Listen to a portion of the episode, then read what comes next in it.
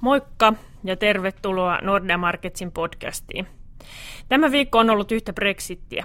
Alkuviikko jännättiin, saavuttavatko Britit ja EU-sopimuksen, sitten ihmeteltiin, hyväksyykö mein hallitussopimuksen, ja nyt seurataan, kestääkö brittihallitus ylipäätään pystyssä.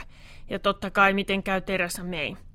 Mitä ihmettä tämä kaikki oikein tarkoittaa? Sen aion onkia esiin Sanna Kurroselta, joka on seurannut täällä Nordeassa Brexit-sirkusta jo monta kuukautta. Mun nimi on Tuuli Koivu ja Sannan tavoin olen ekonomistina Nordeassa. Moikka Sanna. Terve. No missäs nyt mennään? Tällainen helppo kysymys tähän alkuun. Ähm, no tosiaan, kuten, kuten jo mainitsit, niin brittihallitus äh, käsitteli tätä äh, tällä viikolla ja hyväksyi tämän Brexit-luonnoksen, jonka siis neuvottelijat oli EU, EUn puolelta ja, ja brittien puolelta saaneet aikaisiksi. Ja sen jälkeen tietysti on nähty jo pari avainministerin eroa sieltä hallituksesta, eli hallitus ei suinkaan Britanniassa ollut yksimielinen tämän asian suhteen.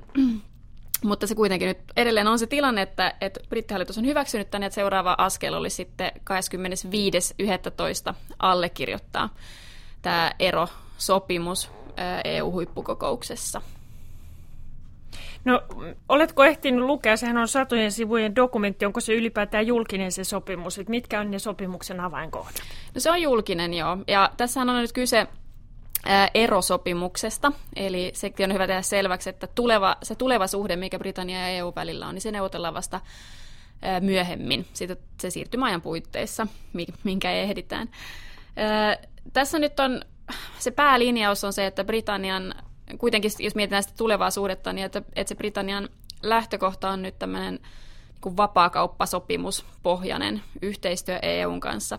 Ja sitten siinä oli ehkä eniten närää ja ristiriitoja herättävä tämä Irlannin rajakysymyksen ratkaisu, eli, eli siihen tarvittiin tämmöinen perälauta, että jos sitä Irlannin rajaa ei muuten saada pidettyä auki, niin sitten otetaan käyttöön tulliliitto, jossa siis koko Britannia jäisi EUn kanssa tulliliittoon. Ja tämä on nyt se, mikä mikä erityisesti hiertää, koska käytännössä siis tarkoittaisi sitä, että Britannia noudattaa EUn neuvottelemia tullisopimuksia kolmansien maiden kanssa, eikä pysty sitten itse aloittaa esimerkiksi Yhdysvaltojen kanssa kauppasopimusten neuvottelu. Tarkoittaako tämä tulliliitto nyt sitten myös sitä, että tällaiset standardit, joita melkein kaikille tuotteille, oli se sitten elektroniikkaa, ruokaa tai, tai lääkkeitä, niin on yhteiset EUn kanssa? No ei kokonaan, eli se ei ole suinkaan ihan yhtä, yhtä syvällinen kuin sisämarkkinoita ko- koskeva yhteistyö olisi, jossa sitten todella olisi hyvin tarkkaankin nämä yhteiset standardit ja, ja yhteiset sertifikaatit ja muut. Eli, eli toki toi on huomattavasti niin kuin väljempi yhteistyö, mutta joka tapauksessa poistaa sen, sen mahdollisuuden Britannialle neuvotella omia kauppasopimuksia ja on siinä mielessä sidottu sitten EUn, EU-linjauksiin. No miten se itse kommentoit tätä sopimusta? Onko se sun mielestä onnistunut, ottaen huomioon se, että eihän tässä ole kenelläkään mitään muuta kuin hävittävää, että siinä mielessä nämä neuvottelut on ollut niin kuin kulkua surkeudesta toiseen?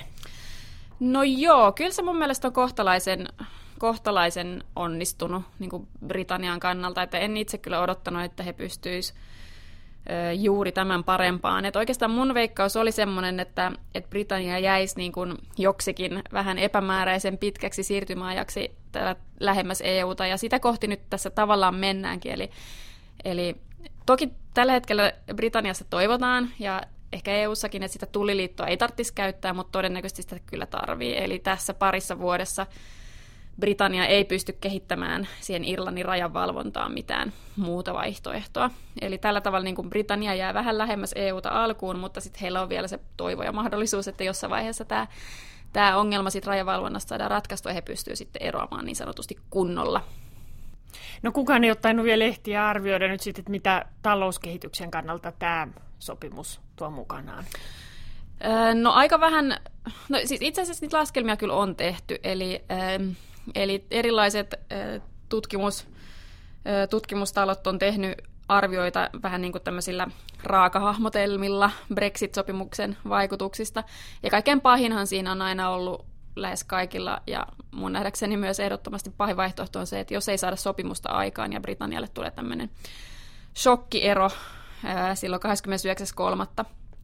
EUsta, niin se on se kaikkein pahin vaihtoehto. Sitten kaikkein paras vaihtoehto niin kuin talouden kannalta, niin olisi sitten tämmöinen Norja-tyyppinen hyvin läheinen suhde, jossa Britannia jäisi niin kuin sisämarkkinoillekin mukaan.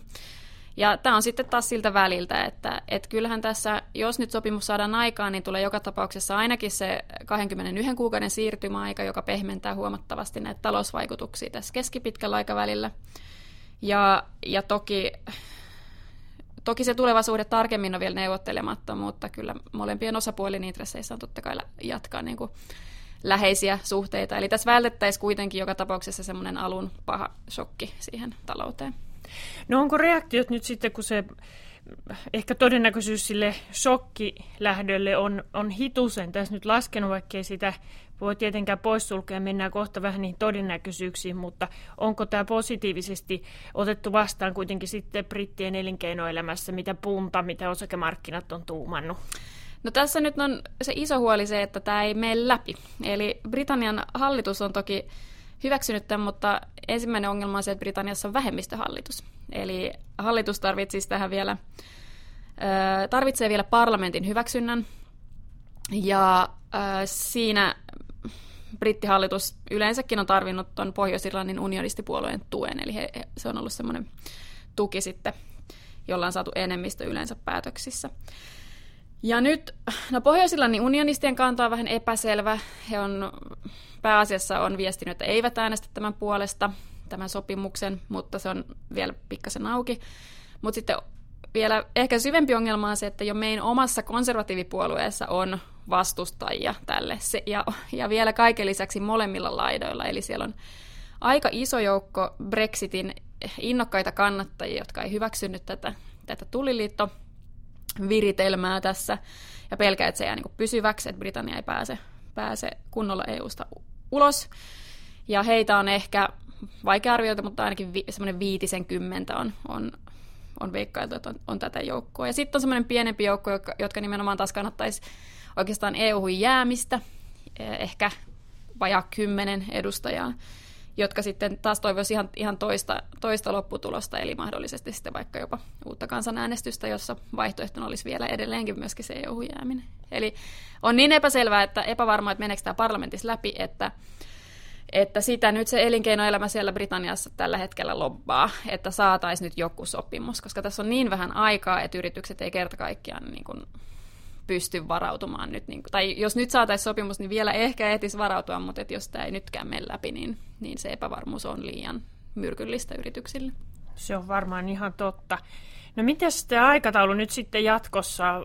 Jotain lehtiotsikoita tuossa aamulla vilkasin, että jo ensi viikolla meidän asema saattaa olla jotenkin uhattuna ja kuinka nopeasti se parlamentti nyt sitten pyrkii käsittelemään tätä asiaa. Kerroit, että se sopimuksen allekirjoitus ja EU-huippukokous voisi olla siellä marraskuun puolella jo, mutta että mitenpä se brittiparlamentin äänestys sitten?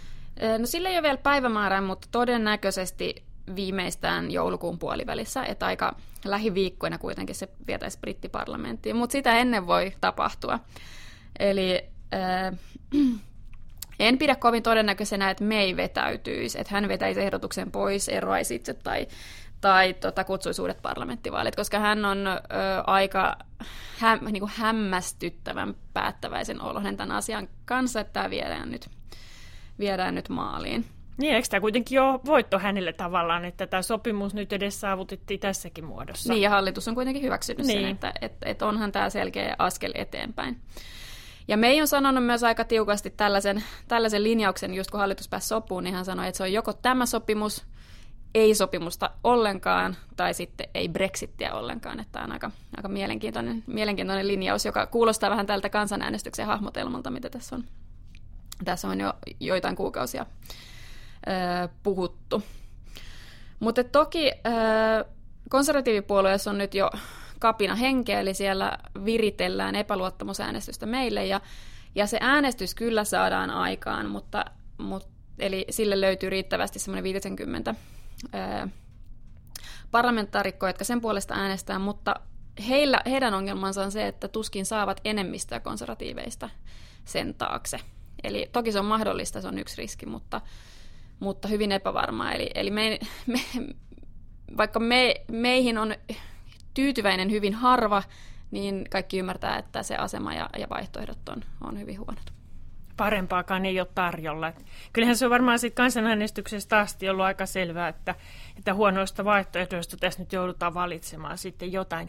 No mitenkäs tähän loppuun? Kerropas nyt sitten todennäköisyyksiä, mitä ajattelet, että tämä sopimus menee läpi sellaisena ja, ja tulee se siirtymäkausi virallisesti Britit eroaa siellä maaliskuun lopulla ja sen jälkeen neuvottelut tosiaan jatkuu. Kakkosvaihtoehtona tietenkin sitten se, että, että me ei joutuu nyt syrjäytetyksi, mahdollisesti tulee uudet vaalit ja, ja jopa, jopa sitten perutaan koko homma.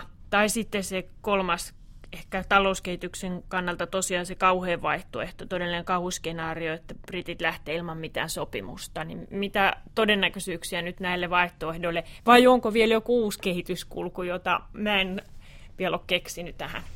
Niin joo, kehityskulkuja on tietysti tosi monta, mutta, mutta jos aletaan tuosta ensimmäisestä, eli että tämä menisi nyt brittiparlamenttiin sitten muutaman viikon päästä ja, ja, ja menisi siellä läpi, Öm, mä pidän sitä aika epätodennäköisenä, että se menisi läpi, mutta jos, jos se kaatuu, niin meillä on vielä 21 päivää aikaa parantaa sitä, sitä sopimusta ja, ja mä luulen, että on poliitikoille niin vaikea hyväksyä näin huonoa sopimusta, vaikka se on ehkä paras mahdollinen, että se ei sitten ensimmäisellä kerralla menisi ainakaan läpi. Öm, mutta en, kyllä mä kuitenkin pidän sitä todennäköisimpänä vaihtoehtona, että se sitten lopulta saadaan puserrettua siellä, siellä parlamentissa. Eli en, en äh, jotenkin se kansanäänestys, ne on nyt Britanniassa kokeiltu. Siellä on kokeiltu sekä ylimääräiset parlamenttivaalit, että siellä on kokeiltu tämä Brexit-äänestys, eikä kumpikaan ehkä mennyt nyt ihan putkeen. Et Brexit-äänestyksestä on käynnissä rikostutkintoja niin Leave-kampanjan puolelta ja, ja tullut jo jotain rangaistuksiakin, että ei, ei nekään ole niin kuin helppoja teitä, eikä kukaan tiedä, miten siinä äänestyksessä kävi. Se ei ole mitään selvää, selvää suuntaa, ja sen takia sen kanssa ollaan varovaisia, sitä ei kukaan halua järjestää. Mutta toki on sitten tämä, tämä vaihtoehto, tämä vaihtoehto myös, että ei saada, ei saada sopimusta aikaan, että mä ehkä pidän niitä suurin piirtein yhtä todennäköisenä, että tulee vielä yhdet vaalit, oli, ne, oli sitten kansanäänestys tai sitten tämä parlamenttivaalit tai sitten että ei saada sopimusta lainkaan aikaan, että, että molemmat on sitten kuitenkin vähemmistössä, että, että, että uskon, että uskon, uskon eniten siihen vaihtoehtoon, että brittiparlamentti saa tämän sopimuksen läpi ja ymmärtää, että sitten lopulta kuitenkin se tuleva suhde, niin sitä pystytään sitten muokkaamaan tulevissa neuvotteluissa. Luotetaan tähän arvioon ja lähdetään aika positiivisilla mielin sitten kohti viikonlopun viettoa. Täytyykö sanoa, että tämä ei tainnut olla ihan historian ensimmäinen, eikä ehkä toinenkaan Nordea Marketsin Brexit-podcast, ja mä veikkaan, että näitä on luvassa vielä monta. Ehkä jatketaan aiheesta jo lähiviikkoina. Kiitos Sanna tosi paljon sulle näistä fiksuista kommenteista. Tämä ainakin mulle valotti paljon sitä, että missä mennään ja mitä kohti ollaan mahdollisesti menossa. Ja kiitokset kuulijoille ja mukavaa päivänjatkoa. Moikka! Kiitti.